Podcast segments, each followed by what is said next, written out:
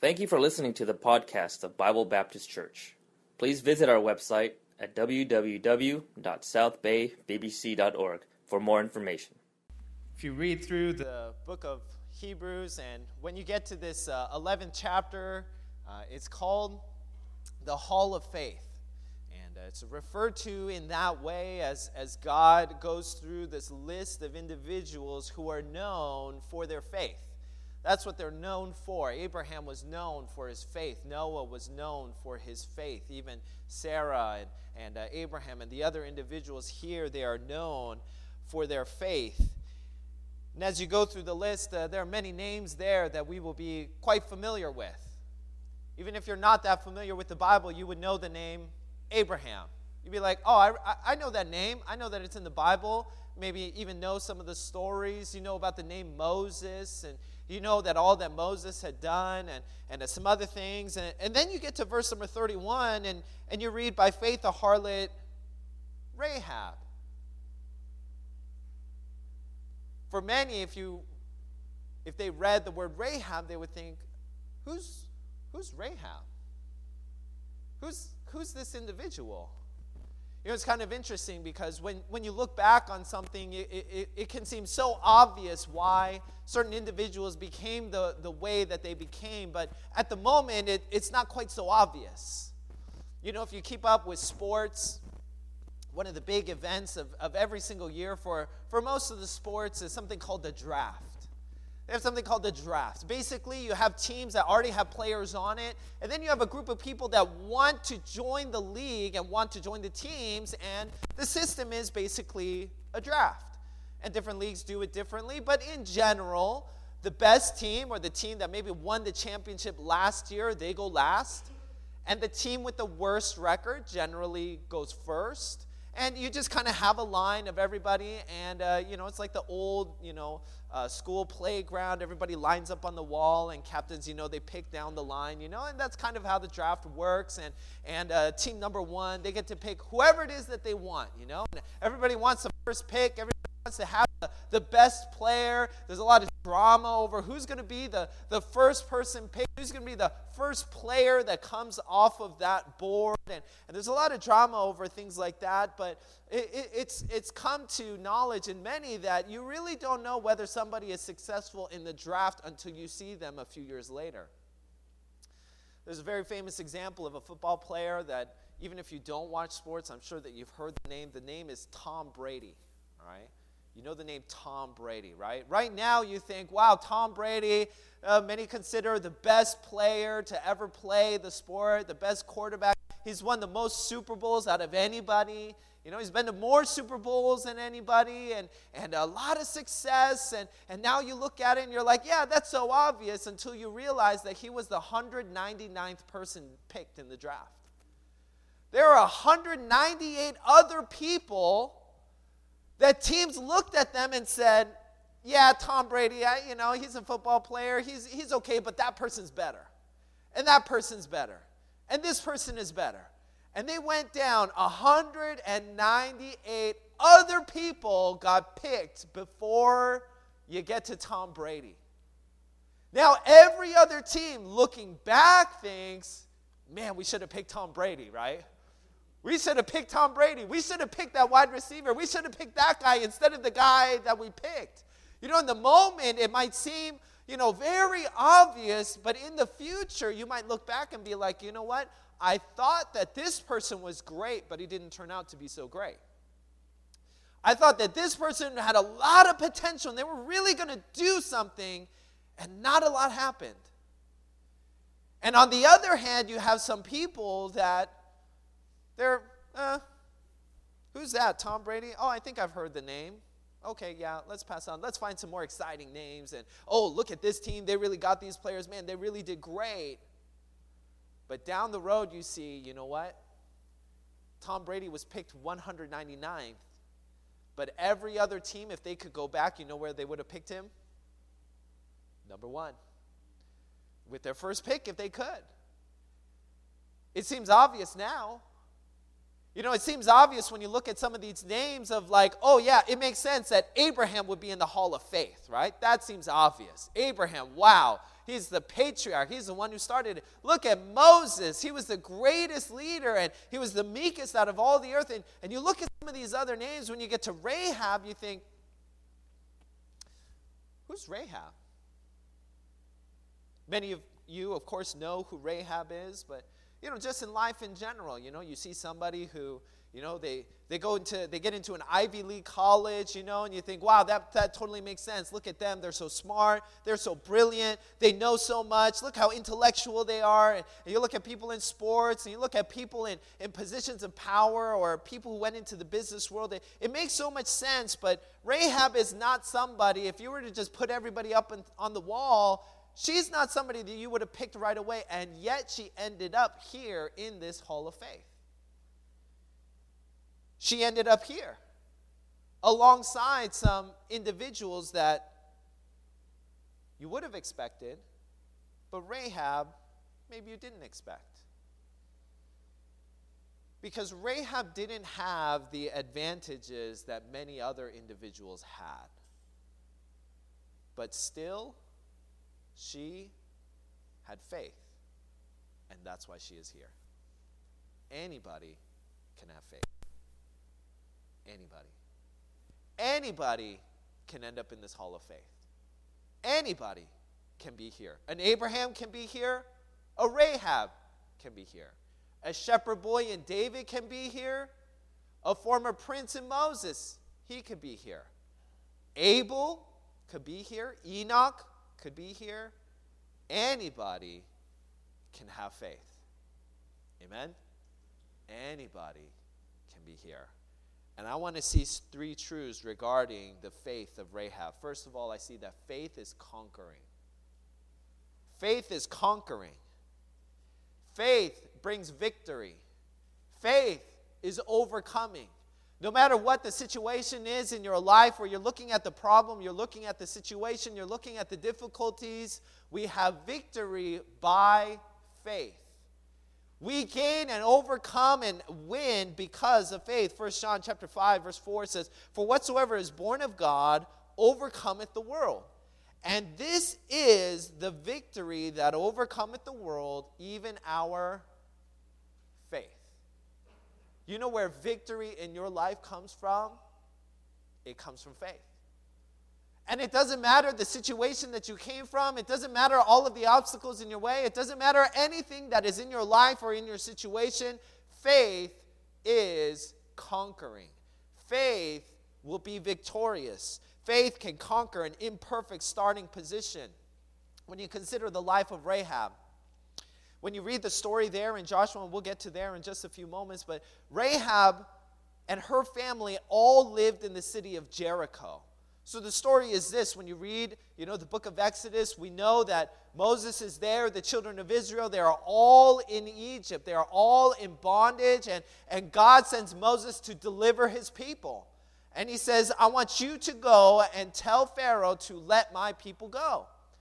And he gives all sorts of excuses. Oh, I can't do it. Oh, I'm not eloquent. And God says, You're going to go. And so he went. And he met his brother Aaron along the way. And they went. And you know the story the 10 plagues of Egypt, they came to show God's power over the gods of Egypt, to show his power over the power of Pharaoh. And so finally, at the very end, after the 10th plague, he lets them go and they go. Now they try to, Pharaoh says, You know what? I need those people back. And he tries to go after them.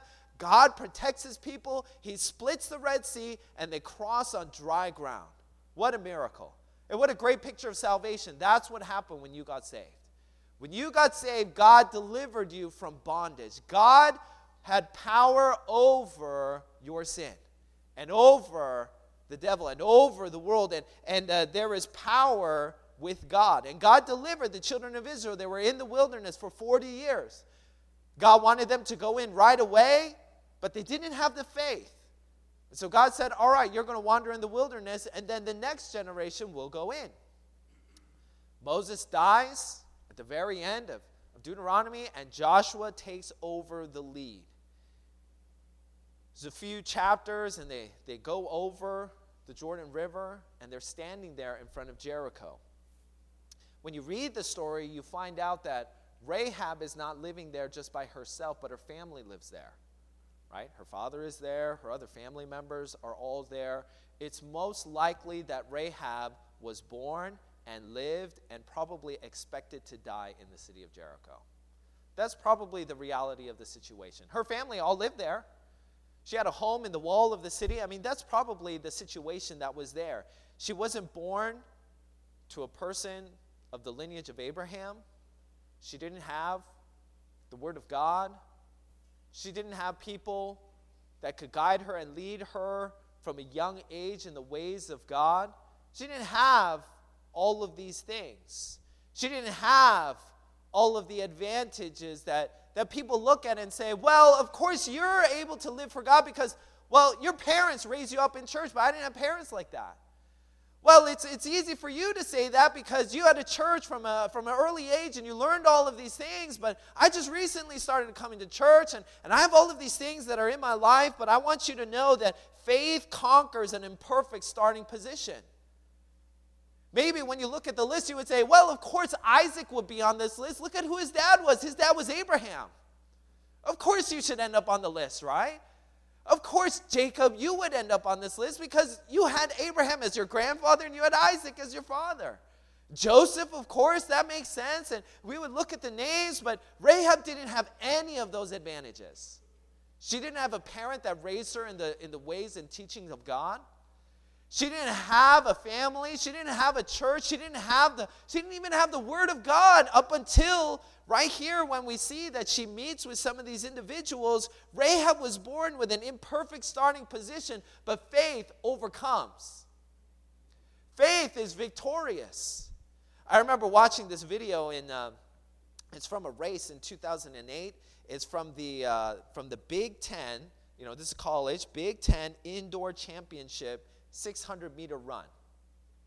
And uh, there's four girls, and, and they're running around. I think they're running three times around this, la- uh, around this track. And uh, so there's three laps, and uh, that's the race. And uh, so there's four individuals that are there, and they all start running around. They're all kind of closely packed together. And uh, right as they finish the second lap, the girl in the lead trips and she falls. And the other three, of course, they keep running, right? And that girl in the lead you know, she falls down on the ground and she looks up, and, and the, the rest of the pack is really far ahead.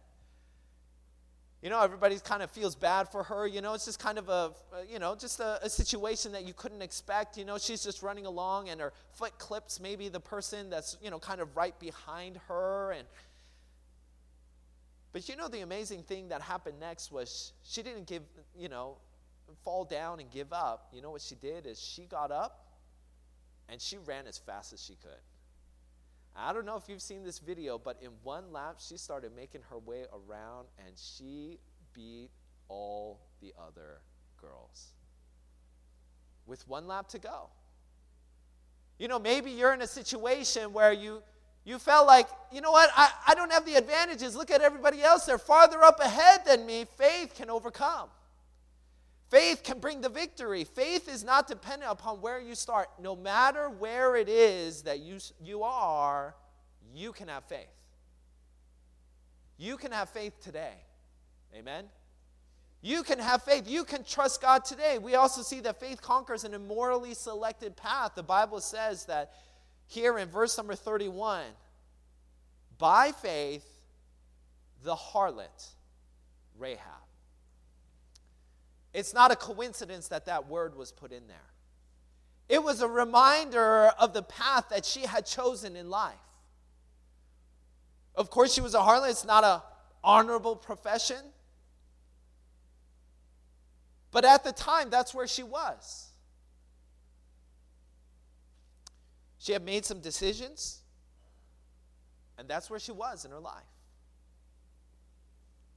But still, she ended up in the Hall of Faith. Because no matter where you are in life today, you can trust God no matter where you are.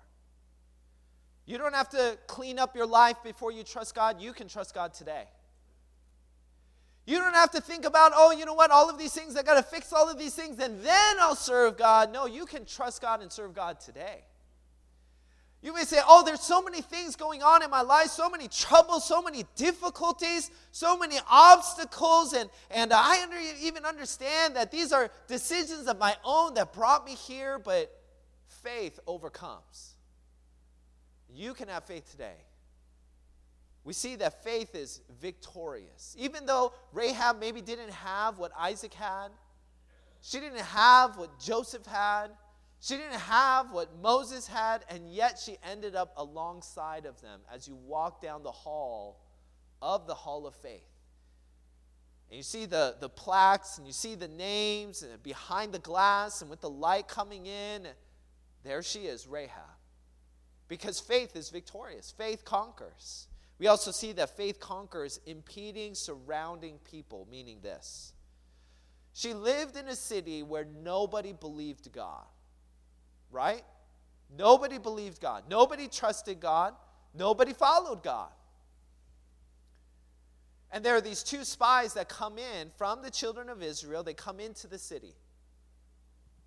I'm sure it would have been fairly obvious who they were.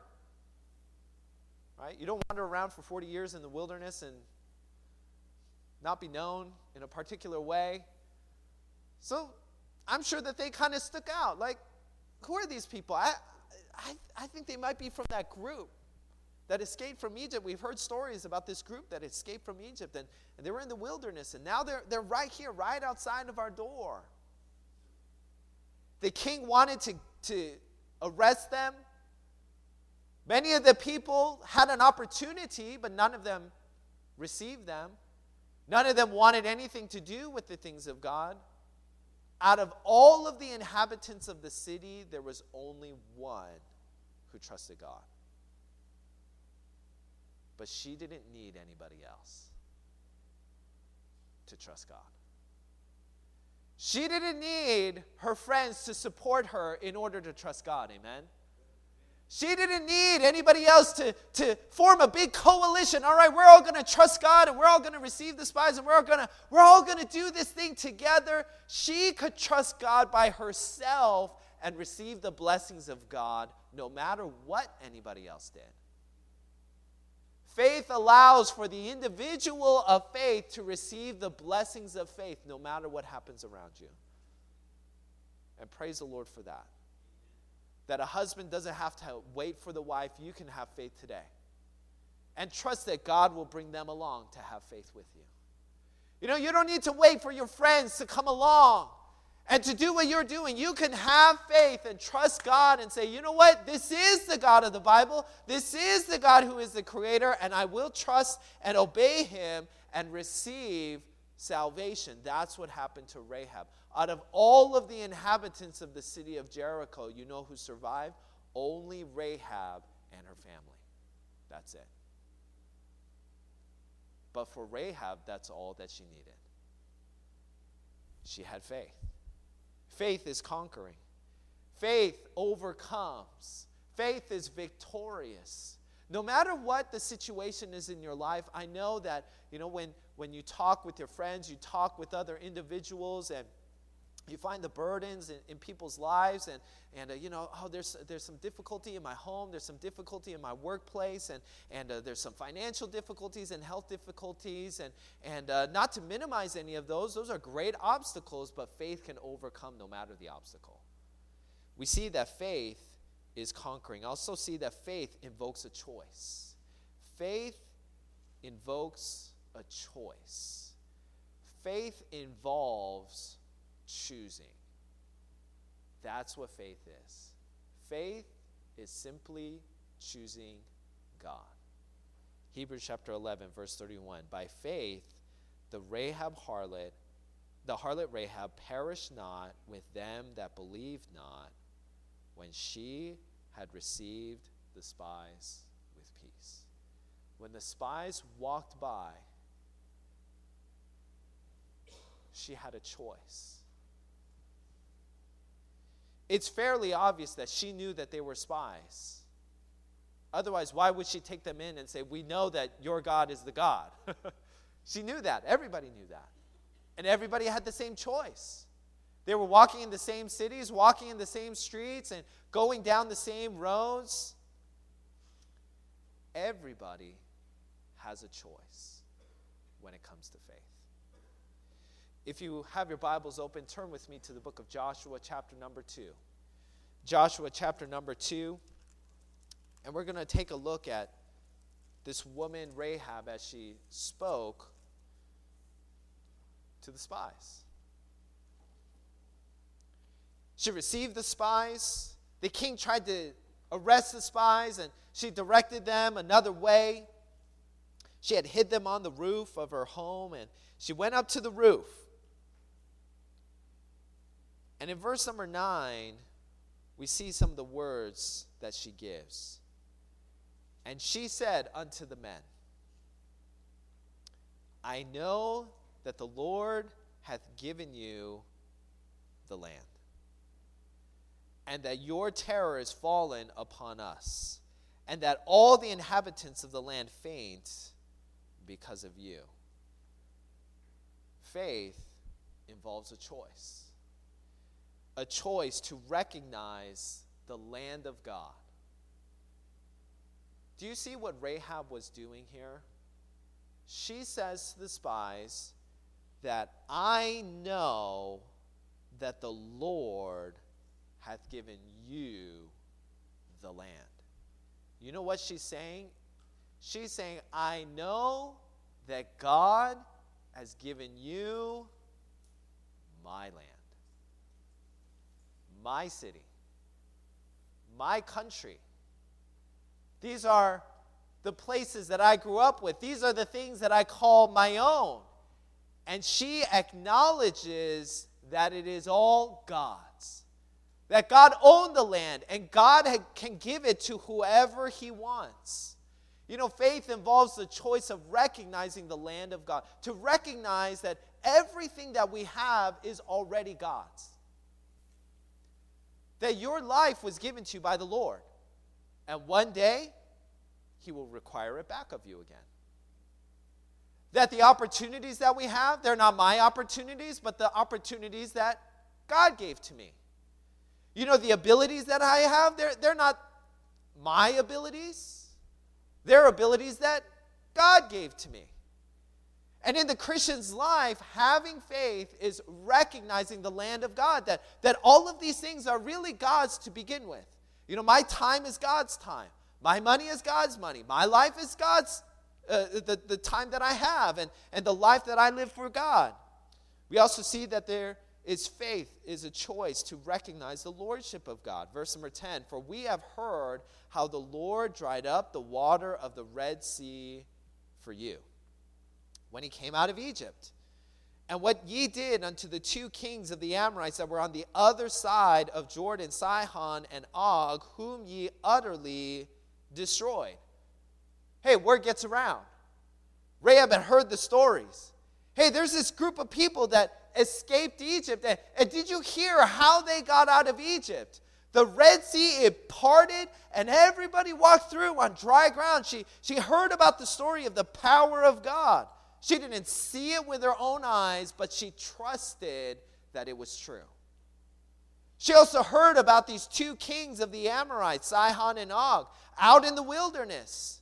Here's a group of people. They're not an army, they're not trained soldiers. They're just a, a group of people that were in bondage. And they came out and they knew, everybody knew that God had destroyed the armies for his people, the children of Israel. And she says, I heard these things. And in verse number 11, as soon as he, we had heard these things, our hearts did melt. Neither did there remain any more courage in any man because of you, for the Lord your God, He is God. In heaven above and in earth beneath.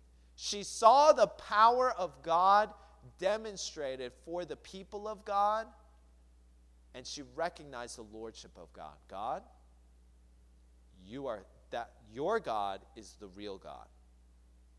These other gods that I've been serving, they're not the real gods.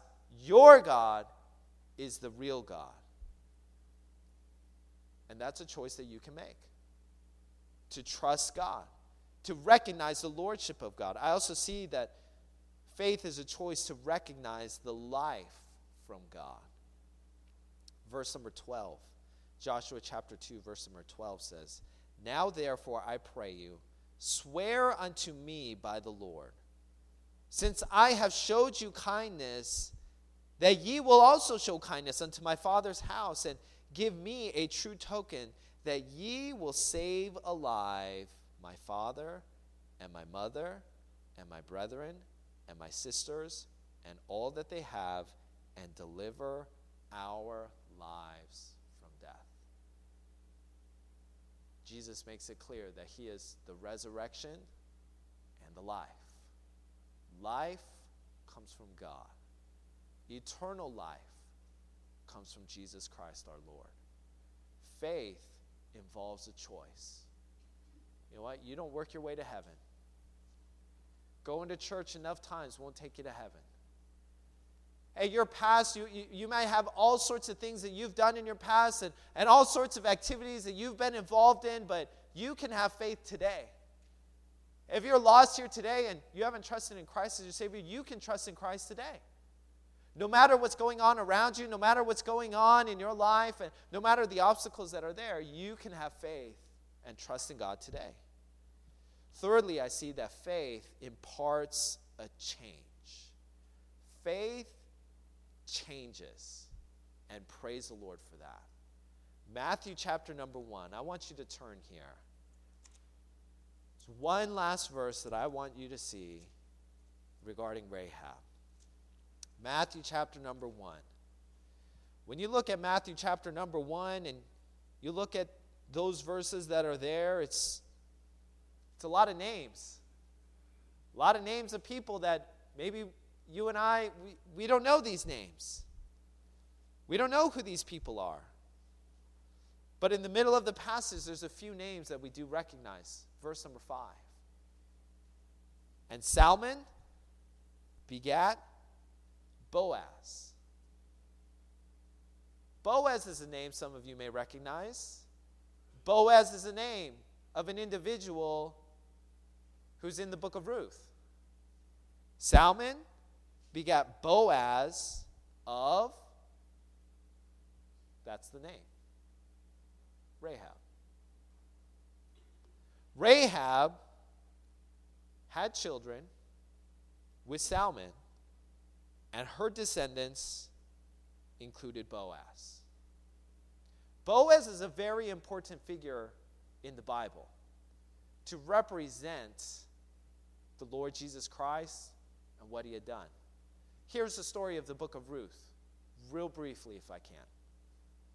There was a man, he lived in Israel, there was a famine there, and he said, You know what? There are financially difficult times. I know that God gave us a promised land. I know we should stay in the promised land, but for financial reasons, he left the place of God. And what ended up happening was there was a man, there was a, his wife, and their two sons. There's four of them that left. Three of them died before ever returning to the place of God. Hey, be careful about leaving the place of God for money. Be careful of leaving the place of God for money. You might think, I'm in a famine right now. Look over there in the land of Moab. Look over there in the, in the land of the world. There's more financial riches over there. The three of them, the three men in that family, they lost their lives. Only one was left. Naomi was there, and her two daughters in law were there. Her two sons had married, Orpah and Ruth. Naomi's like, What am I doing here? I heard that it's better back home. Why did I even come? I'm going back home. And, and her daughters in law said, We're going to go with you. And she's like, I don't have anything for you. My family is, is gone and I don't have anything. Just, just go back. And Orpah does. But Ruth cleaves unto Naomi and says, I will not leave. And so she says, Okay, we're going to go.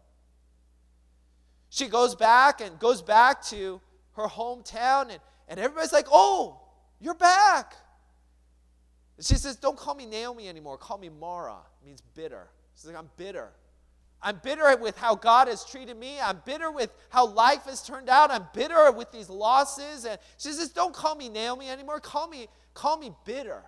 She's bitter. And so she's, she's living there, but Ruth is there. And, and Ruth is like, well, I, you know, there's no jobs for me to do. What do I do? And so what those, the, what the widows would do is they would go out into the fields and they would gather whatever was left behind. You know, nowadays we have this, you know, fancy machinery, but back in the day they would do it all by hand.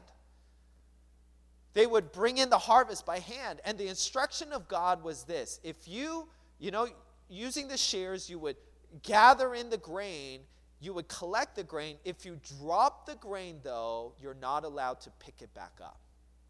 You are to leave it for those in need. That was the law. And so she would, they would, they would cut all of the grain, and the servants, I'm sure, would try to do their best, but whatever fell was for those in need, including widows like Naomi and Ruth. They were also not to cut all of the corners at the corners at the very edges of the field. They were not allowed to go all the way into the corner, they were kind of to round the corner.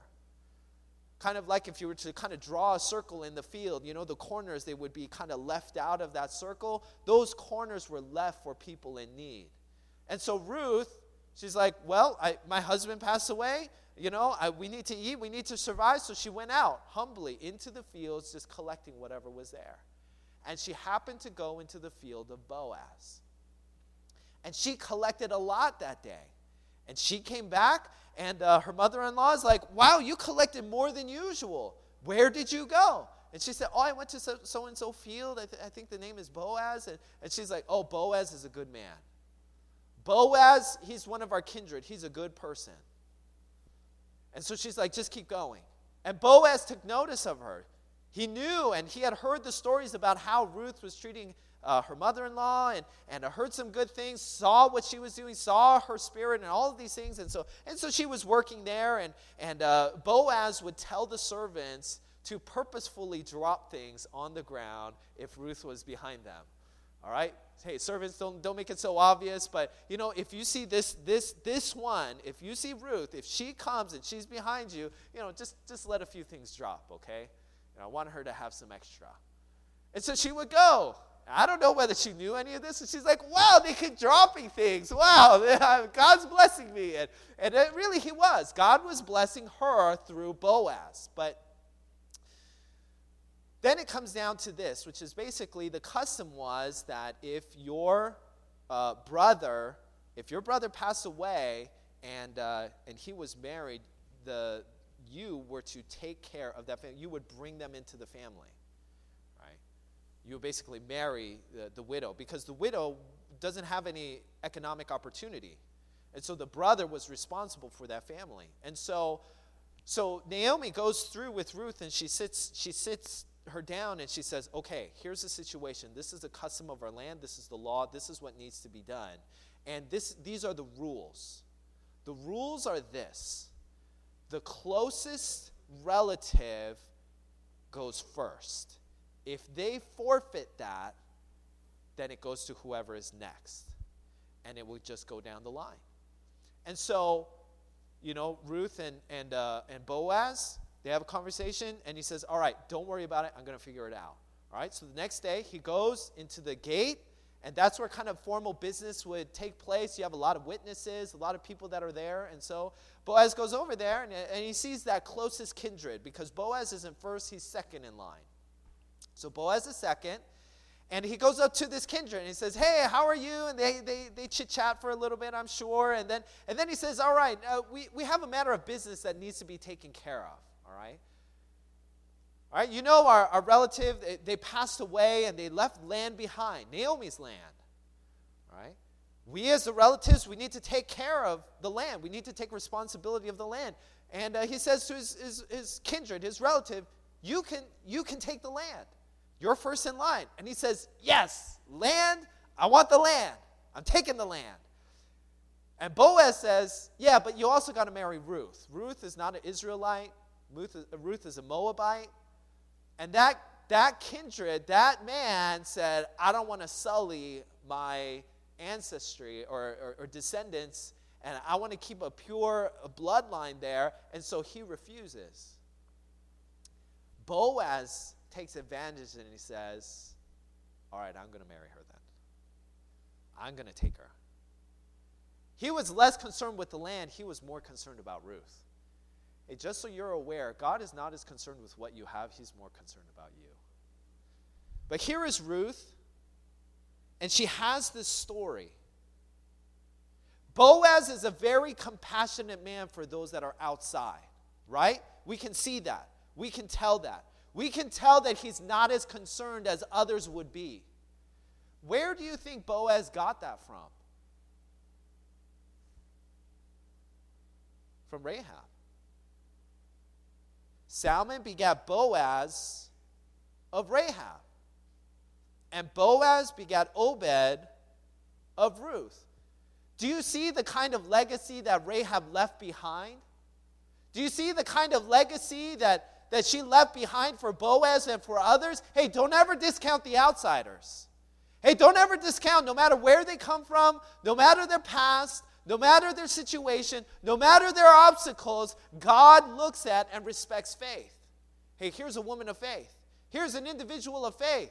Hey, maybe she doesn't have the spotless background that others would have expected, but she had faith and Boaz had compassion on her. Do you see the kind of legacy that Rahab left behind for Boaz? Continuing on. Boaz begat Obed of Ruth, and Obed, be, Obed begat Jesse. Jesse begat David the king, and David the king begat Solomon of her that had been the wife of Urias. Who is that? It's Bathsheba. Remember the sin of David? You know the story in 1 Samuel or 2 Samuel. You know the story. You know what I see in this sequence? Because when you look at the sequence before, you have Abraham and Isaac and Jacob and Judah, and you have all of these names that you would expect to be there. But starting with Rahab, you begin to see some names that are in the lineage of Jesus Christ, some names that you would not expect to be there. And I think it's because of the impact of Rahab and her life. There's a company close by here. You may have heard of it. It's called SpaceX. SpaceX has been in the news recently. They've been launching things into space. Been, you know, making a big hoopla, a lot of videos, live streaming the rockets going up into space you know? It's a very exciting affair you know? They're celebrating and things like that and, and the rocket goes up and the rocket comes back down and when it lands you know everybody's cheering all the spacex employees they're like shouting and screaming and they're very excited. And you have smaller rockets and you have bigger rockets right? But if you ever watch the, the, the rockets go off especially the big ones in general there's stages right there's the first stage.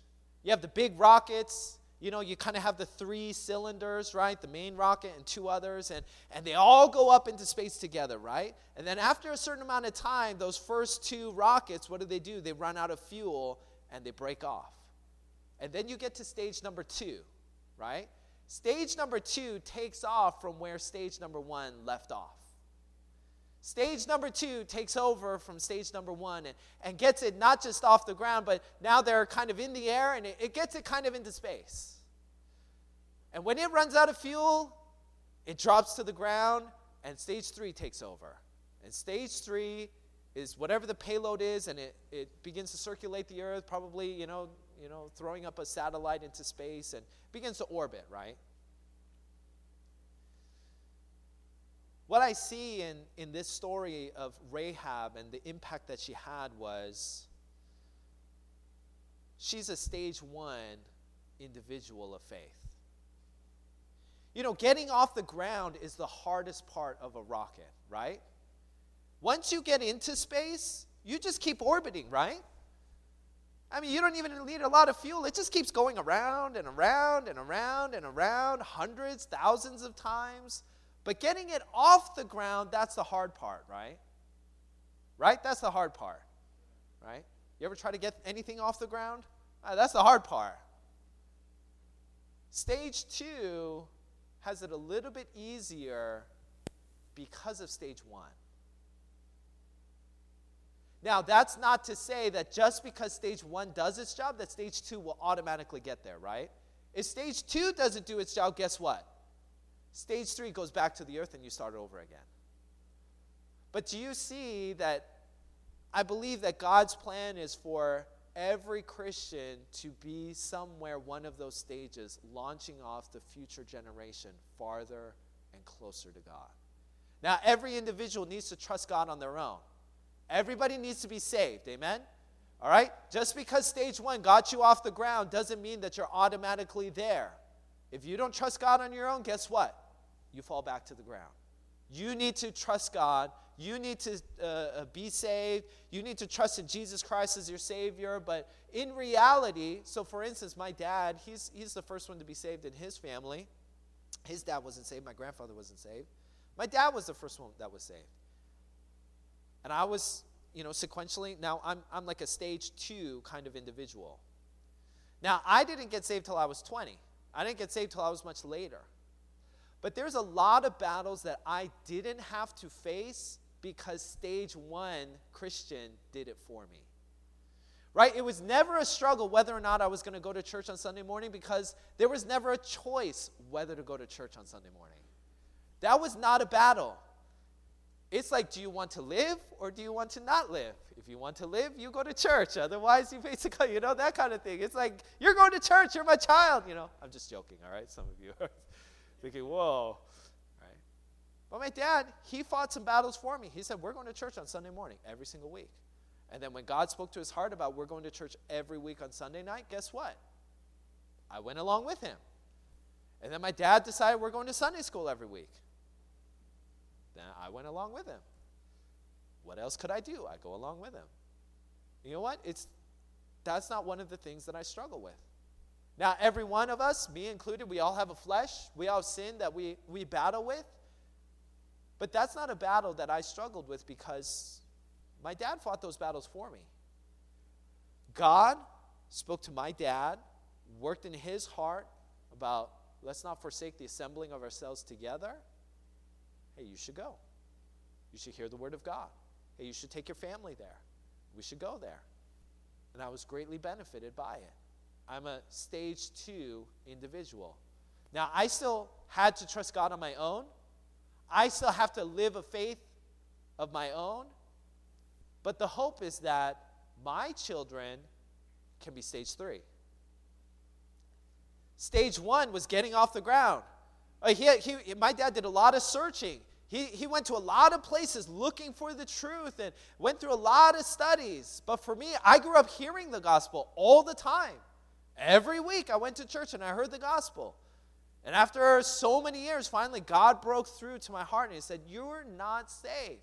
You've been to church Sunday morning, Sunday night, Wednesday night, Sunday school, you go to youth group activities, but you're not saved.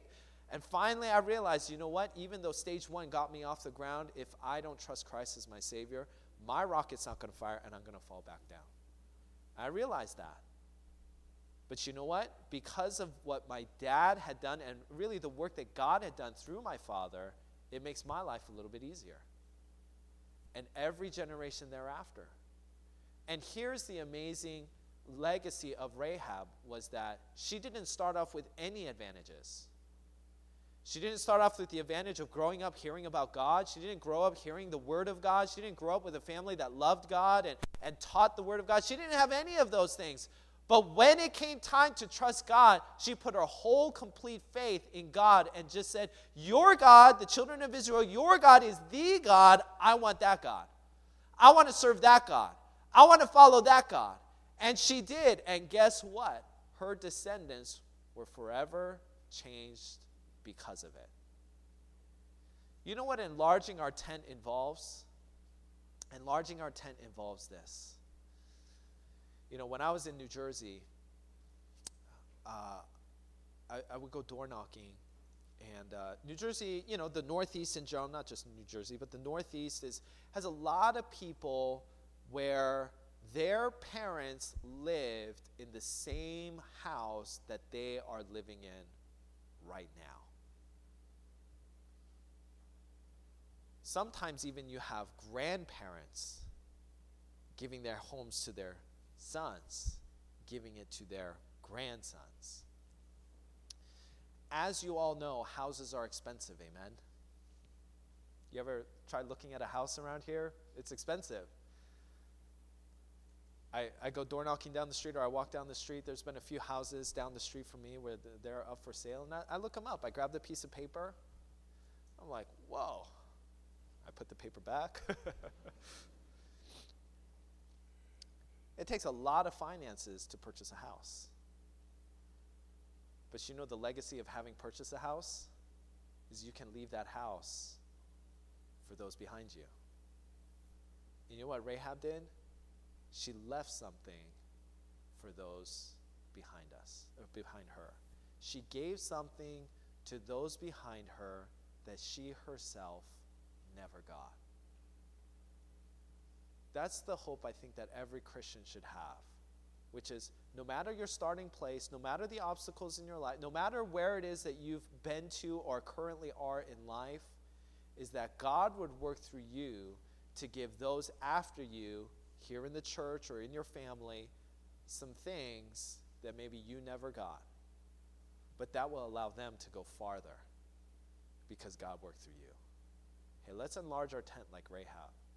Hey, let's not look back at where, where we started. Let's not look back at what obstacles are in our way. Let's look forward to how God can work and give those after us even better than we had.